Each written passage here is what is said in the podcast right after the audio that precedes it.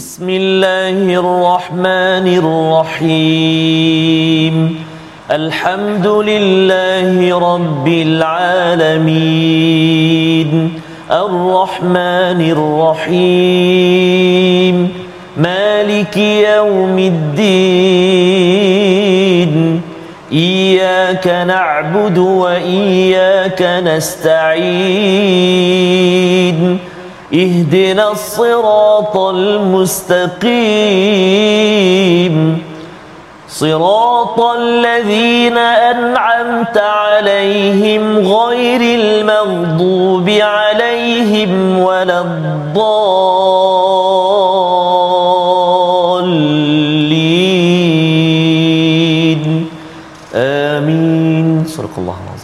Assalamualaikum warahmatullahi wabarakatuh. Alhamdulillah wassalatu wassalamu ala Rasulillah wa ala alihi wa man wala syada la ilaha illallah syada Muhammadan abduhu wa rasuluhu. Allahumma salli ala sayidina Muhammad wa ala alihi sahbihi ajma'in. Amma ba'du. Apa khabar tuan-tuan dan puan yang dirahmati Allah sekalian? Kita bertemu dalam My Quran Time baca faham amal untuk sama-sama kita mengulang kaji daripada halaman yang kita lewati minggu ini pada halaman 499 sehingga 504 dan pada hari ini kita bersama dengan ilmuan tokoh kita pada hari ini Fadil Ustaz Musafa. Apa khabar Ustaz?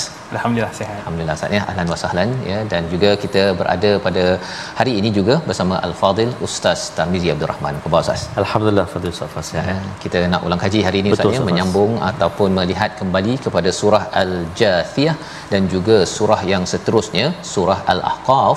Uh, kita sama-sama ingin melihat kepada halaman 499 di mana kita diperkenalkan tentang salah satu daripada surah Hawamim iaitu surah Al-Jathiyah yang bermaksud berlutut di hadapan Allah Subhanahu Wa Taala. Mari sama-sama kita melihat kepada ayat pertama hingga ayat yang ketiga permulaan surah Al-Jathiyah ini untuk kita memaknai kepada perkataan la ayatil lil mu'minin ayat-ayat bukti kepada orang-orang yang beriman pada langit dan bumi. Apa maksudnya? Kita baca dahulu ayat 1 hingga 3 bersama Al-Fadil Ustaz Tarmizi. Silakan Ustaz. Terima kasih Fadil Ustaz Fazrul yang saya muliakan Fadil Ustaz Mustafa khususnya tuan-tuan dan puan-puan ibu-ibu ayah-ayah sahabat-sahabat Al-Quran yang dikasihi dan dirahmati Allah Subhanahu wa taala sekalian. Assalamualaikum warahmatullahi wabarakatuh. Alhamdulillah kita bertemu bersua pada hari ini dan kita nak baca untuk permulaan ini uh, ayat pertama sehingga ayat yang ketiga surah Al-Jathiyah. Uh, seperti mana yang telah kita kongsikan sebelum ini Hamim uh, mad, uh, mad lazim harfi mukhaffaf ha dua harakat mim enam harakat cara baca dia. Jom kita baca sama-sama ayat pertama sehingga ayat yang ketiga di halaman 499 A'udzu billahi minasyaitonir rajim Bismillahirrahmanirrahim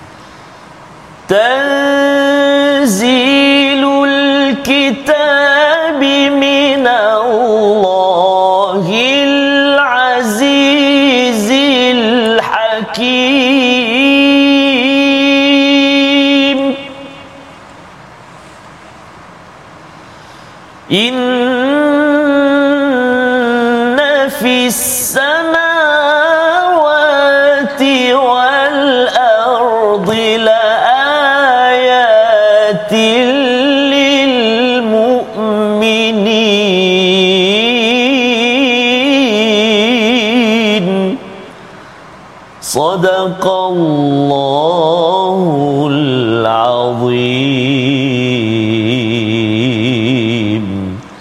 Al-Nazim gitulah bacaan daripada ayat 1 hingga 3. Terima kasih ucapkan pada Ustaz Tarmizi di mana maksudnya ialah Hamim.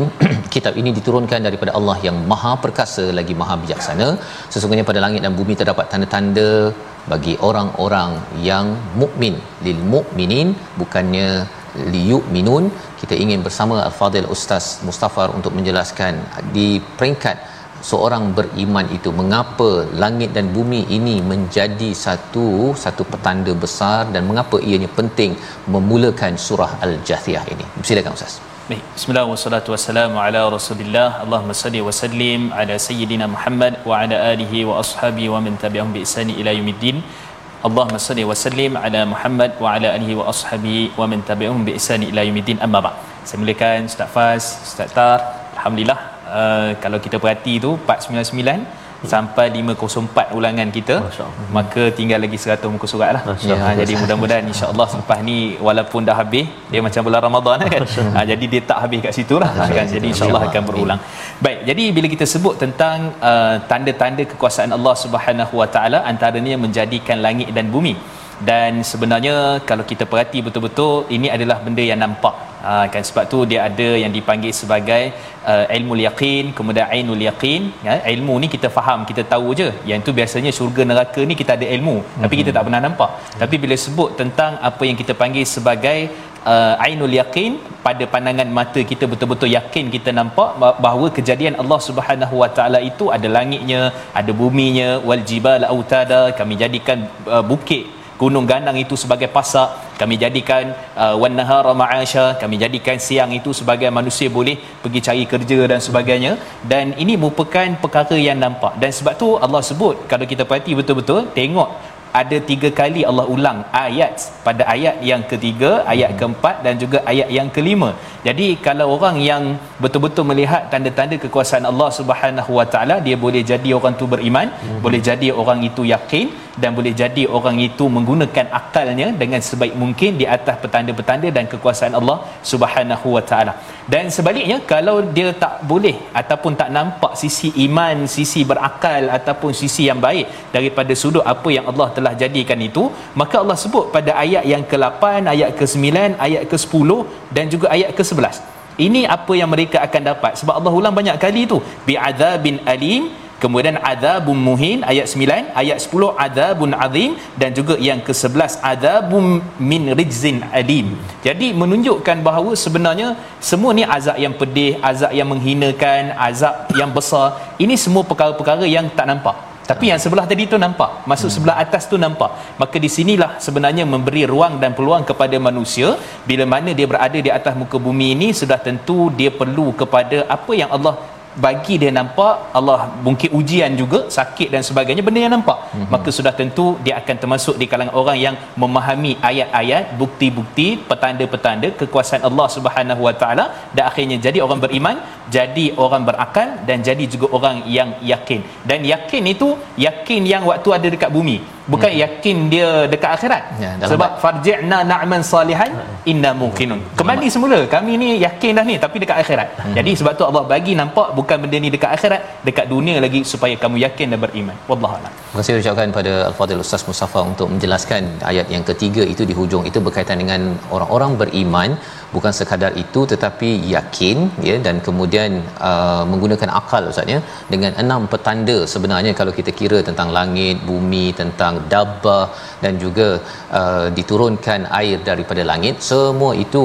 adalah membawa kita untuk menghargai yakin beriman yakin dan juga menggunakan akal ilmu yang diberikan agar kita terjauh daripada azab. Ya diulang banyak kali tadi ustaz ya tentang muhin azim uh, rijzin alim yang sebenarnya memberi peringatan kepada kita. Lebih baiklah kita beringat-ingat di sini ya. Kalau nak berlutut nak bersujud banyak-banyak kat sini ustaz ya. Sebelum nanti berlutut lutut-lutut berlutut lama dan akhirnya bila ditentukan uh, apakah hukumannya khawatirnya adalah satu yang menghinakan yang besar dan azab yang yang menyakitkan. Inilah antara poin dalam halaman 499 sebelum kita pergi kepada halaman 500 di mana kita nak membaca daripada ayat yang ke-20 bila Allah memberitahu kepada kita beberapa realiti ya tentang tentang bagaimana mereka yang sudah mendapat keimanan ya ataupun uh, bayinat ada perkara-perkara yang perlu diberi perhatian dan Allah memberi penekanan ayat 20. Kita baca ayat 20 untuk kita mendengar penjelasan apakah sebenarnya basair untuk manusia, hidayah, wahuda dan juga rahmah kepada orang yang yuqinun. Ha, tadi ada tiga ya yu minun ataupun lil mukminin yuqinun dan juga yaqilun. Kali ini Allah memberi fokus kepada yuqinun di hujung ayat 20. Kita baca bersama Al-Fadhil Ustaz Tarmizi. Silakan. Terima kasih Al-Fatih Ustaz Fazrul Al-Fatih Ustaz Mustafa. Tuan-tuan dan puan-puan Sahabat-sahabat Al-Quran Ibu ayah Yang dikasihi dan rahmati Allah Subhanahu Wa Taala. Mari kita berpindah ke halaman 500 Kita nak baca sama-sama uh, Ayat yang ke-20 Kita cuba bacaan secara mujawad InsyaAllah lah. Kita keluarkan suara insyaallah. A'udzubillahi minasyaitonirrajim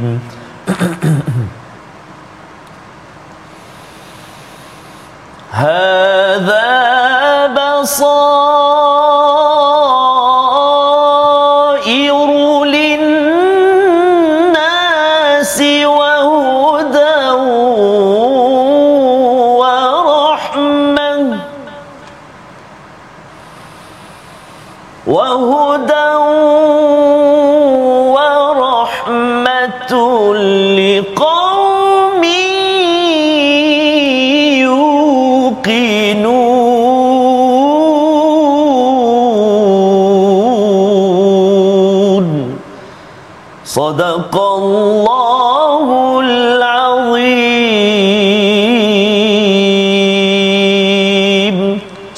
Surah Allah Nazim ayat yang ke-20 Al-Quran ini adalah pedoman bagi manusia petunjuk dan rahmat bagi kaum yang yakin. Yuqinun di hujung ayat yang ke-20 itu. Kita mendengar penjelasan daripada Al-Fadhil Ustaz Mustafa bagaimana ayat ini menerangkan kepada penyakit-penyakit peringatan berkaitan dengan baghyam bainahum tentang syariat yang telah diberikan Allah kepada kita. Bersama Ustaz Ustaz Mustafa. Baik, bismillah wassalatu wassalamu ala rasulillah Ustaz Faz, Ustaz Tar dan sedang penonton rahmati Allah Subhanahu wa taala. Uh, masya-Allah rupanya nama al-Quran ini kata Imam Asyuti ada 50 lebih. Oh, Bahkan kata Imam Badruddin Az-Zarkashi ada lebih pada 99 nama. Maka basair, huda, rahmah adalah antara nama-nama al-Quran yang Allah Subhanahu wa taala telah sebutkan. Dan bila kita sebutkan tentang nama al-Quran ini maka sudah tentulah kata Imam An-Nawawi rahimahullah dan ulama-ulama yang lain dia men- menjadi sebagai satu bukti keagungan kehebatan suatu benda kalau nama dia banyak.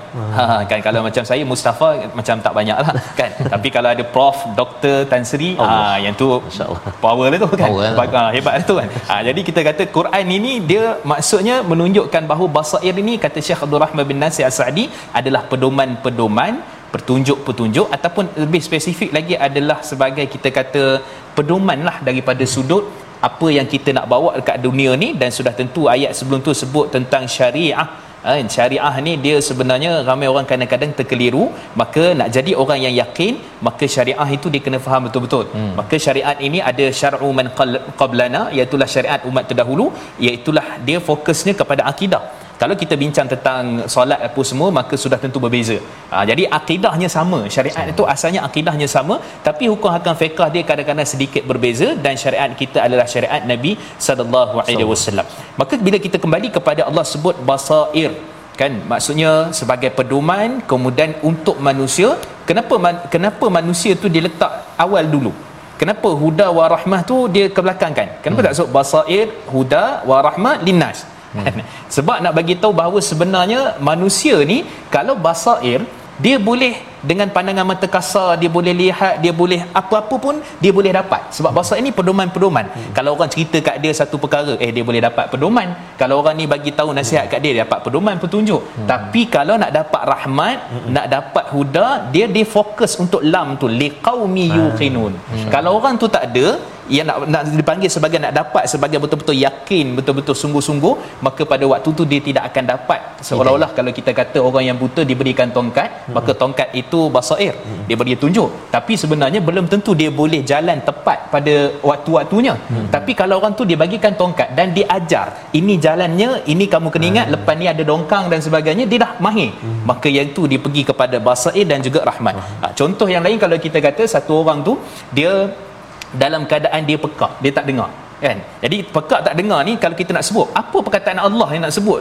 nak nak tunjuk dia perkataan Allah? Kita sebut kat atas biasanya uh-huh. kan? Perkataan Allah tapi kalau kita katakan bahawa kita dah biasa dah sebut perkataan tertentu dengan terma-terma agama perkataan-perkataan contoh rahmat huda ni dia dapat tahu sebab dia dah biasa hmm. ha, jadi kita kata ada beza untuk semua manusia tu dia jadi macam pedoman nasihat dan sebagainya tetapi itulah sebenarnya al-Quran hmm. maka bagi orang yang betul-betul nak ambil orang-orang yang berakal maka dia akan dapat apa yang dipanggil sebagai untuk kaum yang betul-betul yakin dan mendapat huda dan juga rahmat Allah Subhanahu Wa Taala. Huda rahmat ni Allah boleh bagi dengan keadaan orang-orang yang betul-betul cari. cari. Uh, untuk orang yang berakal. Kan ulaika alaihim salawatu min rabbihim wa rahmah wa ulaika humul muhtadun. Jadi rahmat dengan dia punya petunjuk itu sebelum ni pun kita dah ada pada surah al-Baqarah dan ini diulang-diulang lagi supaya kita fokusnya jadi orang yang yakin di atas rahmat dan juga dan juga apa kita panggil sebagai petunjuk daripada Allah Subhanahu Wa Taala. Terima kasih ucapkan pada Ustaz Mustafa untuk menjelaskan tentang perbezaan antara basair sebentar tadi untuk manusia Ustaz ya. Untuk seluruh manusia nampak dah benda-benda pedoman daripada perkara yang yang boleh dipegang ataupun yang boleh difahami secara secara umumnya. Tetapi bila bercakap tentang huda ya petunjuk dan rahmat itu ini khas Ustaz ya kepada kaum yang yang sentiasa mencari membina keyakinan dan keyakinan pada apa? Keyakinan kepada hari kebangkitan itu salah satu daripada perkara yang penting di dalam dalam kehidupan kita. Bila kita ada fikir panjang ustaz ya maka sesuatu itu jadi hidayah dan rahmah daripada Quran. Kalau tidak dia nampak begitu je lah kan? Memanglah ada alam ada alam ada pokok ada apa sebagainya. Tapi bagi orang yang tahu eh takkanlah pokok ni macam ni sahaja kan? Daripada tak ada apa boleh tumbuh saya yang dah ada apa-apa ni kalau Allah nak tumbuhkan balik bangkitkan balik mudah bagi Allah SWT. Itu cara orang yang yang berfikir panjang mendapat huda dan lebih daripada itu merasakan rahmat daripada Allah Subhanahu Wa Taala. Dan kita berpindah kepada halaman 501 di dalam surah ini kita nak melihat kepada uh, ayat 23 Allah membawakan kepada kita bagaimana ada manusia yang mengikut kepada hawa nafsunya dan mengangkatnya sebagai sebagai Tuhan.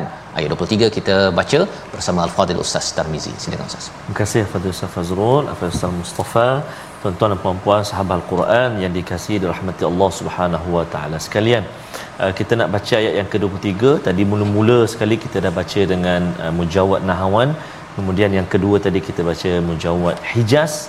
Yang ini kita nak cuba pula ayat 23 ni dengan uh, mujawad Ras. Ha? kita tengok jadi Ras ke jadi apa? kita cubalah saya pun nak cuba juga nak ajak ibu ayah sekali lah sama-sama kita eh. Baik. أعوذ بالله من الشيطان الرجيم. أفرأيت من اتخذ إلهه هوى؟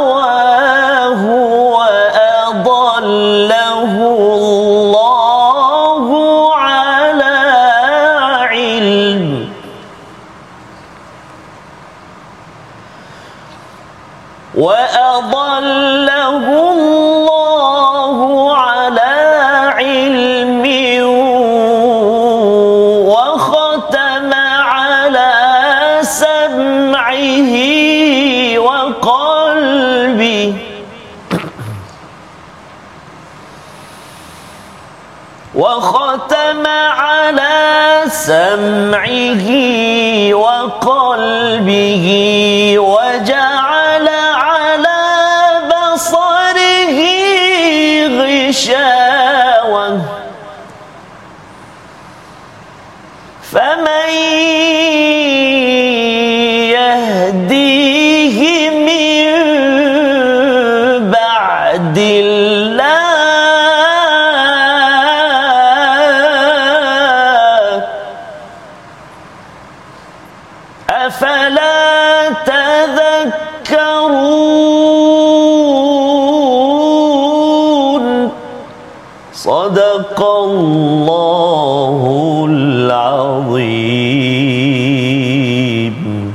Surah Al-Azim pernahkah kamu melihat orang yang menjadikan hawa nafsunya sebagai Tuhan dan Allah membiarkannya sesat dalam pengetahuannya? Dan Allah mengunci pendengaran dan hatinya serta meletakkan penutup atas penglihatannya. Maka siapakah yang mampu memberinya petunjuk selepas Allah membiarkannya sesat? Mengapa kamu tidak mengambil pelajaran? Dalam hal ini kita melihat kepada istilah hawa ya hawa dan kita ingin mendengar penerangan berkaitan dengan uh, dalam agama Islam ini Ustaz ni ada istilah hawa nafsu. Tetapi dalam ilmu pengurusan ataupun dalam agama lain lah kalau Ustaz pernah merujuk ada yang terdengar uh, bagaimana mereka menguruskan hawa nafsu ataupun mereka pun tak sedar ada hawa nafsu uh, dalam diri manusia ini sendiri. Silakan. Baik, bismillah wassalatu wassalamu ala rasulillah sidang penonton Ustaz Fas dan juga Ustaz Tar. Alhamdulillah uh, ada makam-makam dia. Alhamdulillah. Baik, jadi bila kita berbincang tentang hawa nafsu ni sebenarnya daripada sudut pandang Islam sendiri dia memang nabi sendiri sebenarnya bukan nabi lah sebenarnya Abdullah bin Umar sebut dalam dia punya apa kita kata asar lah ataupun diriwayatkan daripada Abdullah bin Umar yang menyatakan uh, salah muhlikat tiga perkara yang akan membinasakan manusia yang pertama sekali ialah syuhum muta kebakhilan yang ditaati. Nah. Syuh syuha ni ataupun syuh ni dia lebih teruk pada haji bakhil. Hmm, haji bakhil itu dah bakhil lah dia lebih teruk lagi kan? Lebih, ha, lebih lagi kan? Kemudian juga dia kata hawa muttaba hawa nafsu yang diikuti yang dipertuhankan. Hmm. dan kemudian juga yang ketiga kata Abdullah bin Umar iaitu berkenaan dengan uh, apa ni uh, nafsu yang dipertuhankan. Kemudian juga dia punya kita kata perbuatan dia tu yang sentiasa uh, cenderung kepada arah kejahatan. Hmm. Baik. Jadi kalau kita melihat kepada apa yang disebut pada ayat ini dia ada ilmu, kemudian dia ada dengar, kemudian dia ada hati. Hmm. Uh, kemudian baru dipanggil basari kan sebab tu pendengaran dia ilmu kemudian biasa ilmu ni kita dengar dulu mm-hmm. sebab ilmu ni banyak yang kita belajar adalah dengar dia bukan baru sampai ke hati. Mm. kan baru kita dapat melihat sebenarnya hakikat apa yang Allah Subhanahu Wa Taala telah sebutkan. Dan pada ayat ini Allah sebut tentang ha, bahawa hawa nafsu ini telah pun menyesatkan ramainya di kalangan manusia. Semua. Kan berkait dengan harta berkait dengan apa saja dia boleh menyesatkan manusia. Dan kalau kita melihat kepada agama lain juga kalau kita tengok sebagai contoh uh, agama Buddha mm-hmm. dan agama Buddha ni dia ada istilahnya hawa nafsu dipanggil tanha tanha ah. tanha ni hawa nafsu jadi hawa nafsu tu kalau tak dikawal dia akan pergi bawa kepada duka oh ha, ha. duka ni maksud kesengsaraan oh. ha, kan jadi dia maksudnya dalam agama Buddha pun dibincangkan tentang nafsu hmm. dibincangkan bahawa tentang teknik ataupun cara yang tu yang pergi bertapa hmm. yang pergi sekian-sekian dan sebagainya semua itu untuk kontrol nafsu dan kemudian kalau ada saya ada pengalaman juga masuk ke gereja sebenarnya dan kita tengok hari Ahad ni sebenarnya Kristian buat apa hmm. kan dia ada dia punya dia punya apa istilah ataupun dipanggil sebagai dia punya uh, waktu mereka bertafakur dan sebagainya main muzik dan kemudian seterusnya dia akan bacakan doa sambil tu menyanyi adalah lagu-lagu baik-baik dia tu hmm. dia petik juga bacaan tu daripada dia punya alkitab dan sebagainya hmm. dan kalau kita tengok cara Kristian itu sendiri mengawal nafsu tu lebih dekat kepada Islam antara oh. dengan puasa Hmm. Puasa ni sebenarnya Islam ni kita bila sebut puasa mesti daripada subuh uh-huh. sampai ke maghrib. Bagi mereka tak ada masalah. Contoh saya nak puasa main Facebook. Okey? Oh. Tutup Facebook. kan oh. ataupun saya nak puasa contohnya tak nak buat jahat hari ni ah, jadi saya puasa oh. jadi puasa bagi mereka lebih luas dan itu juga antara yang mengekang hawa nafsu jadi puasa tafakur membaca alkitab mereka hmm. maka itu antara perkara yang boleh mengekang hawa nafsu mereka tapi sebenarnya akhirnya pokok pangkal kita baliklah kepada Islam dan Allah Subhanahu Wa Taala sebutkan tentang uh, di akhir pada ayat itu famay yahdihi min ba'dillah kan sesiapa yang mana memberikan petunjuk selain daripada Allah Subhanahu Wa Taala. Siapa lagi nak bagi? Kita cari dekat gunung cari dekat paya kan? Cari dekat lautan cari dekat apa akhirnya yang bagi itu adalah Allah Subhanahu Wa Taala kan? Yang bagi petunjuk kepada kita dan itulah sebenarnya maksud daripada al-Quran. Dan kalau kita tengok Allah sebut pada ayat 28 29 ini Allah bincang tentang ilmu. Ma kuntum ta'malun ma kuntum ta'malun. 28 29 Allah ulang dua kali. Dan inilah maksud jathiyah yang mana kata al-Hafiz Imam Ibn Kathir manusia ni pada hari akhirat dia beriman ke dia tadi pilih Tuhan lain ke dia percaya pada roh-roh tertentu dan sebagainya maka akhirnya semua ni akan berlutut di hadapan Allah bergegar hati dan perasaan mereka semata-mata ingin dibawakan kitab dan kitab itu akan jadi hujah kepada mereka. Dulu Allah turunkan Taurat, hmm. dulu Allah bagi Injil pada kamu, di mana Injil dan Taurat itu kamu letak. Hmm. Dan sekarang ni kalau konteks kita Allah bagi kita Quran, yang kamu tengah berlutut di manakah Quran itu kamu letak? Hmm. Maka itu persoalan yang saya tinggalkan pada apa yang kita sebutkan ini. Masya-Allah. Ya, jadi itu adalah uh, penerangan bagaimana uh, konsep hawa nafsu ini juga ada dalam agama-agama lain dan di hujung ayat 23 itu afala tadhakkarun sudah tentunya kita ambil peringatan bahawa sebenarnya hawa nafsu itu dapat di diuruskan apabila kita meletakkan Allah sebagai Tuhan sebenar-benarnya dan mengharapkan hidayah hanya daripada Tuhan bukannya dengan uh, apa bertapa daripada hutan ke daripada pokok ke akan memberikan ketenteraman dan hidayah untuk mengawal. Tetapi sudah tentunya kita menuju pada Allah itu yang lebih lebih kekal dalam dalam kita beriman. Kita berehat sebentar. Kembali My Quran Time baca faham aman insya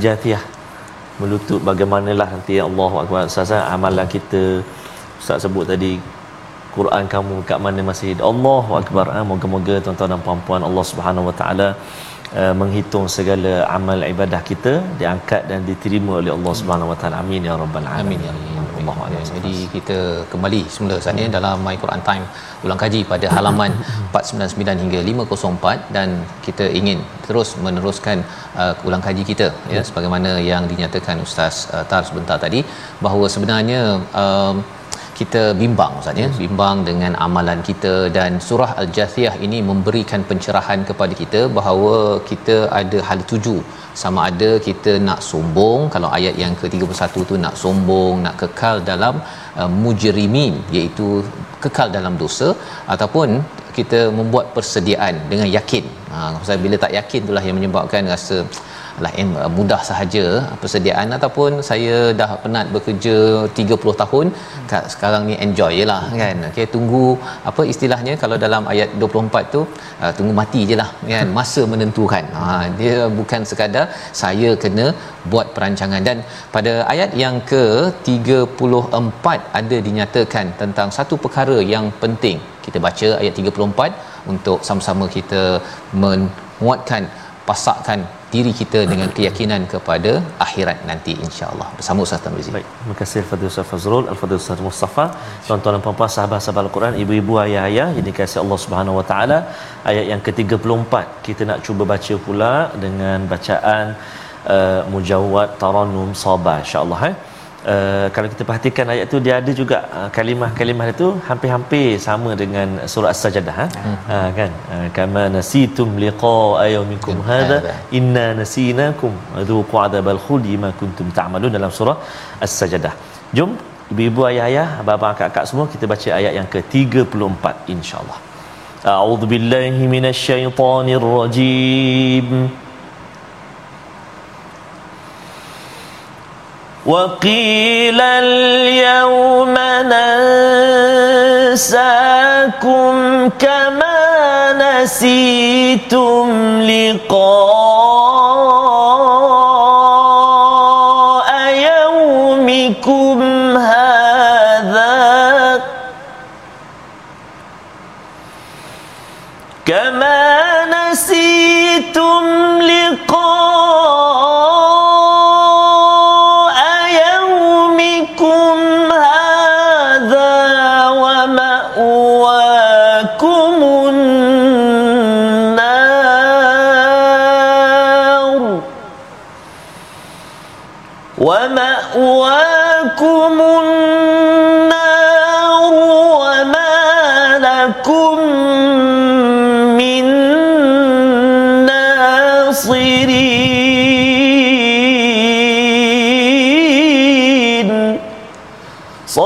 صدق الله العظيم Surah Al-Azim ayat yang ke-34 dan kepada mereka dikatakan pada hari ini kami melupakan kamu sebagaimana kamu melupakan pertemuan pada hari ini dan tempat kembalimu ialah neraka dan tiada siapa yang dapat membantu kamu. Apa maksud lupa di situ Ustaz ya? Adakah lupa pelajaran ke kalau kita lupa kepada apa kalau kita baca sesuatu ataupun lupa ini apa maksudnya untuk kita sama-sama jangan terkandas di akhirat nanti Ustaz sila. Baik, bismillah wassalatu wassalamu ala Rasulillah. Ustaz Faz, Ustaz Tar, sidang penonton yang rahmati Allah Subhanahu wa taala. Uh, bila sebut perkataan lupa ni hmm. sebenarnya uh, kalau kita tengok kat situ yang pertama kalau kita tengok uh, nansakum kama nasitum liqa yaumikum hadha adakah Allah itu ada sifat pelupa hmm. ataupun sebenarnya dia ada ada satu sebenarnya dia adalah satu balasan Hmm. Maksudnya kalau kita buat macam tu kita akan dapat macam tu. Ha jadi itu maksudnya sebab Allah bebas daripada sifat lupa. Allah tidak akan melupakan apa pun manusia buat tapi disebabkan kamu yang melupakan maka Allah balas dengan apa azab yang Allah telah pun berikan kepada kamu di hari akhirat kelak. Dan rupanya kalau kita tengok juga Allah sebut perkataan liqa, ha? maksudnya pertemuan dengan Allah Subhanahu Wa Taala ini dan kita kembali kepada apa yang Allah di sini Allah sebut tentang balasan ataupun azab tapi sebenarnya pada ayat yang lain Allah Subhanahu Wa Taala ataupun dalam hadis sebenarnya dalam riwayat Imam Al-Bukhari kata Nabi sallallahu alaihi wasallam man ahabba liqa Allah ahabba Allah liqa'ah siapa yang mana cinta dan suka untuk bertemu dengan Allah Allah cinta dan suka untuk bertemunya hmm. dengannya hmm. wa man kariha siapa yang mana benci bertemu dengan Allah maka Allah berbenci untuk bertemu dengannya kita pun pelik adakah manusia benci untuk bertemu dengan Allah hmm. maka kata Imam Nawawi rahimahullah kalau perbuatan kamu kalau amalan kamu kalau apa yang kamu kerjakan dekat dunia ini tak menepati standard ataupun kehendak apa yang ada dalam basair huda wa rahmah yang kita sebutkan tadi maka yang itulah maksudnya dia benci bertemu dengan Allah hmm. benci ni bukan duk, duk ratib hari-hari saya benci lah saya dah, dah. Hmm. kan benci ni maksudnya perbuatan amalan dia itu tak membawa kepada pertemuan hmm. kepada Allah subhanahu wa ta'ala sebab tu Nabi ajar kepada kita dalam satu hadis riwayat Imam Ibnu Majah hadis yang hasan yang boleh digunakan sebagai hujah satu doa yang hmm. sangat menarik saya kira doa ni doa yang Nabi ajar Allahumma inni as'aluka ladzatan nazar oh. ila wajhik wa syauqa ila liqa'ik. Oh, tengok makna itu masya-Allah.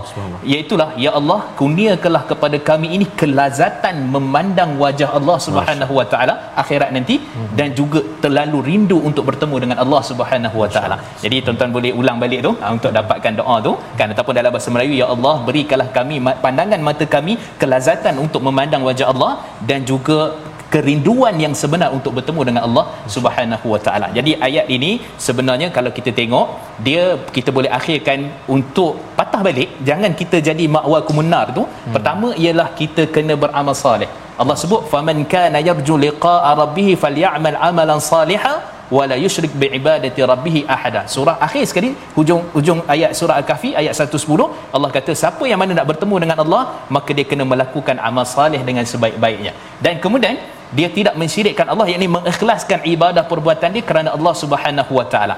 Dan kemudian Allah sebut juga syarat yang kedua juga pada ayat yang ke-14 nanti kita akan tengok ada kaitan dengan surah al-qaf ni.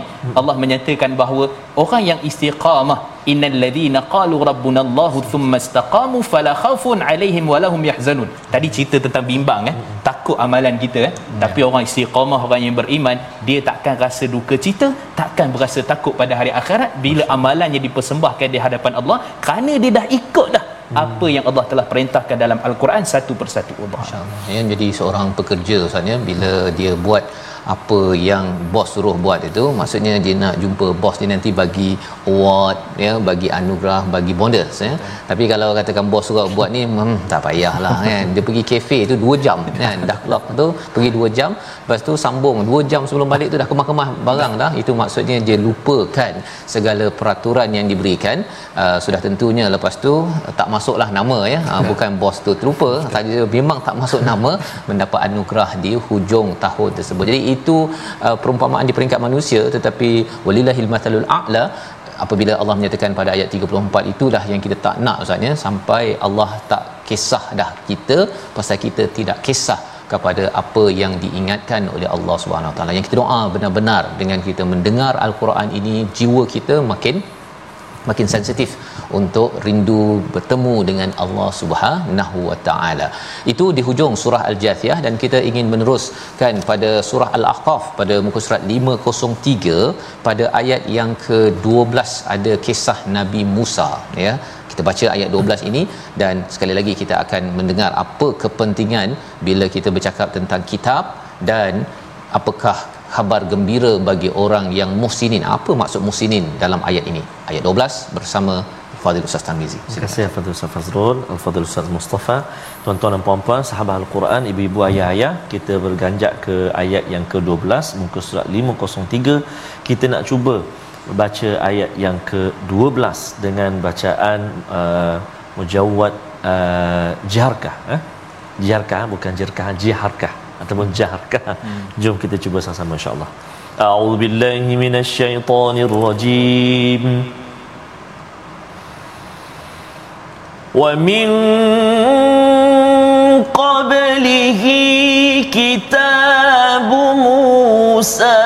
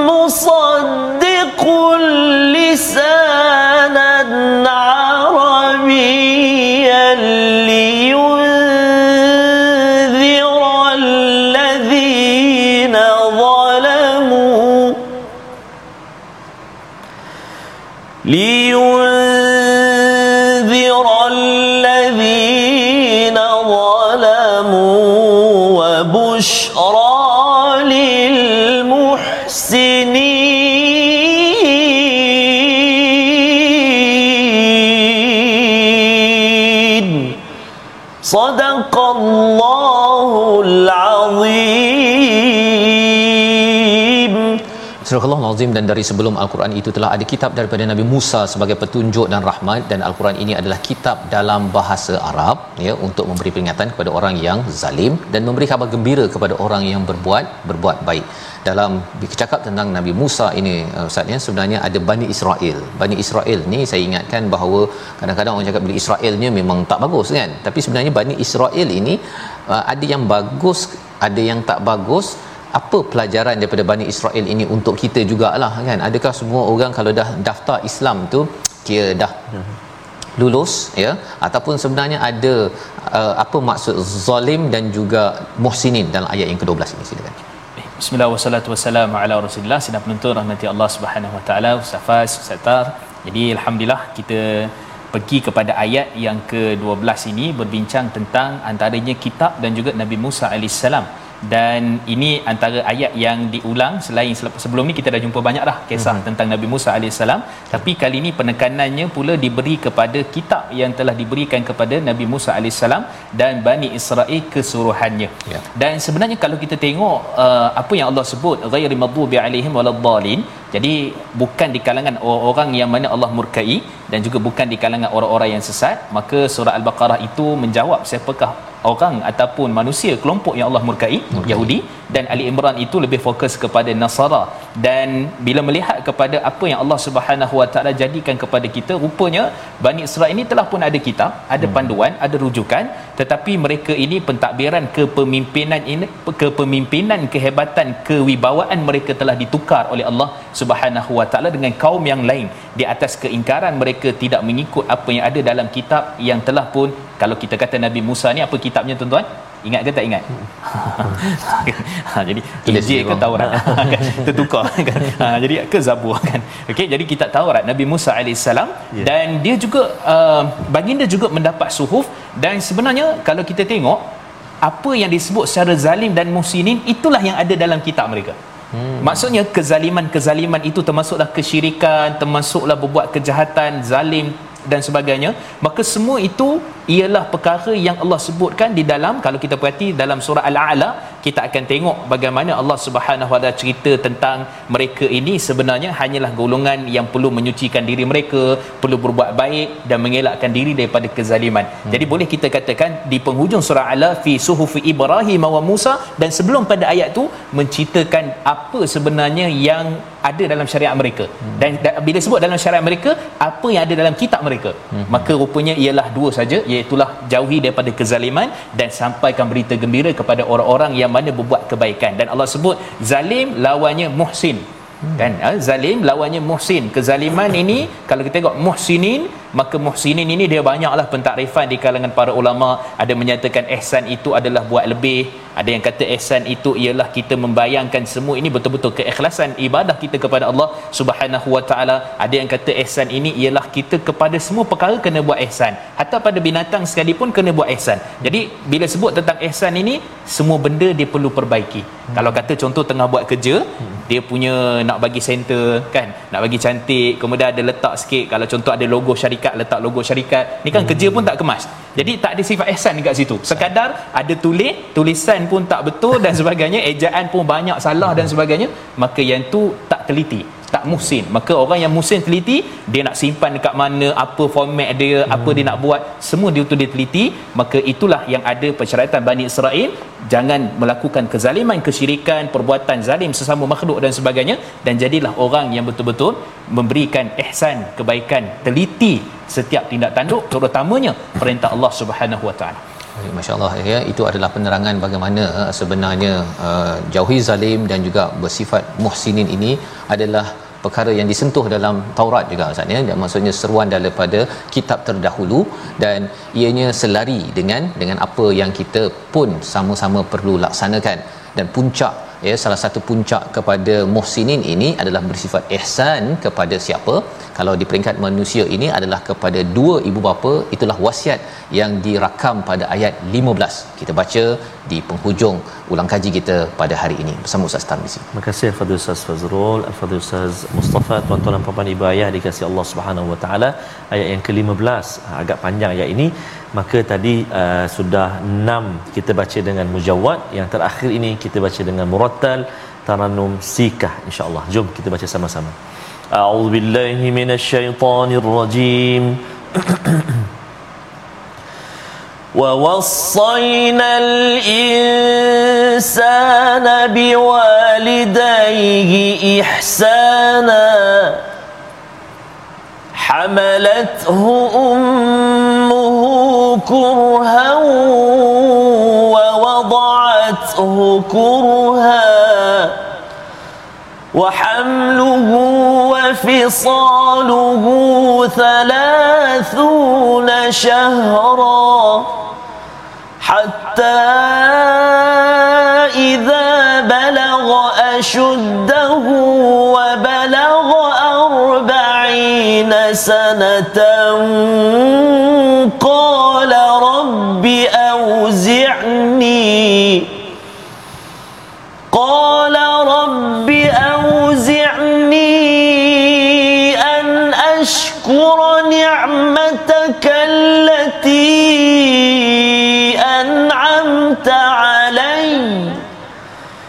نعمتك التي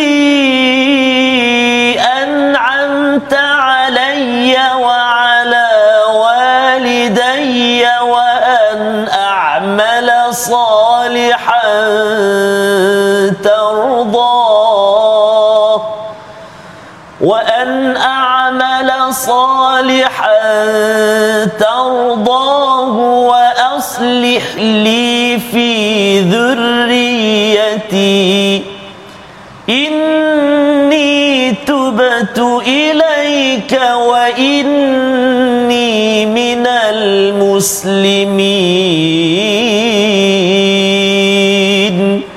صدق الله العظيم Surah Al-Azim ayat yang ke-15 ini dan kami memerintahkan kepada manusia untuk berbuat baik terhadap kedua orang ibu bapanya. Ini adalah salah satu wasiat yang penting, satu peringatan, nasihat, perintah daripada Allah yang penting dan satu minit akhir ini kita bersama Al-Fadil Ustaz Mustafa untuk menyampaikan apakah nasihat hujung pada ulang kaji pada hari ini. Silakan Ustaz. Baik, bismillah wassalatu wassalamu ala rasulillah. Akhirnya bertemu dengan buat baik pada ibu bapa.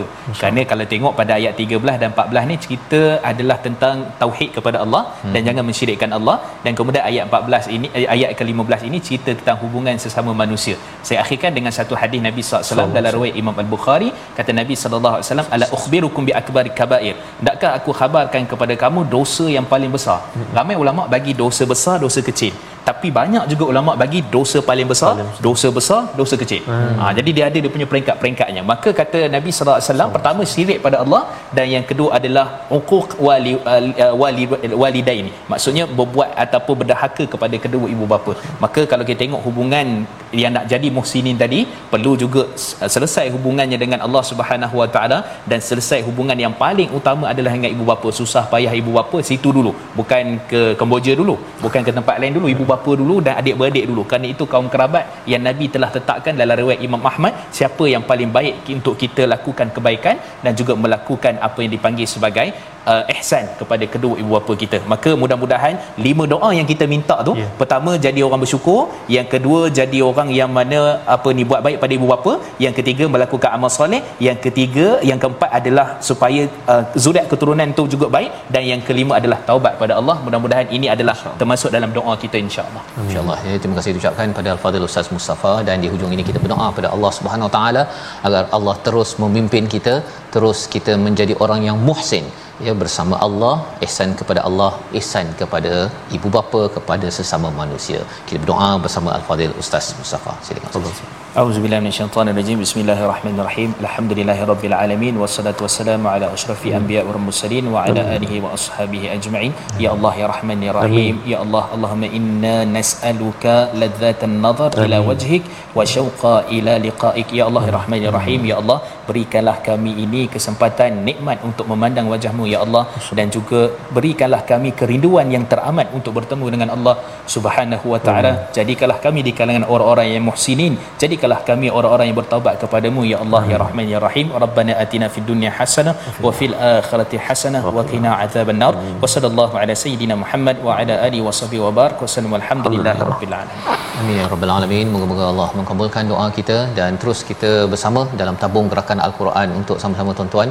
Terus menyumbang dan seru harapannya agar sumbangan kita ini adalah sebahagian daripada kesungguhan kita untuk berpegang kepada al-Quran sebagaimana perjuangan Nabi Musa pada wahyu yang terdahulu. Kita bertemu lagi dalam My Quran Time baca faham amal insya-Allah.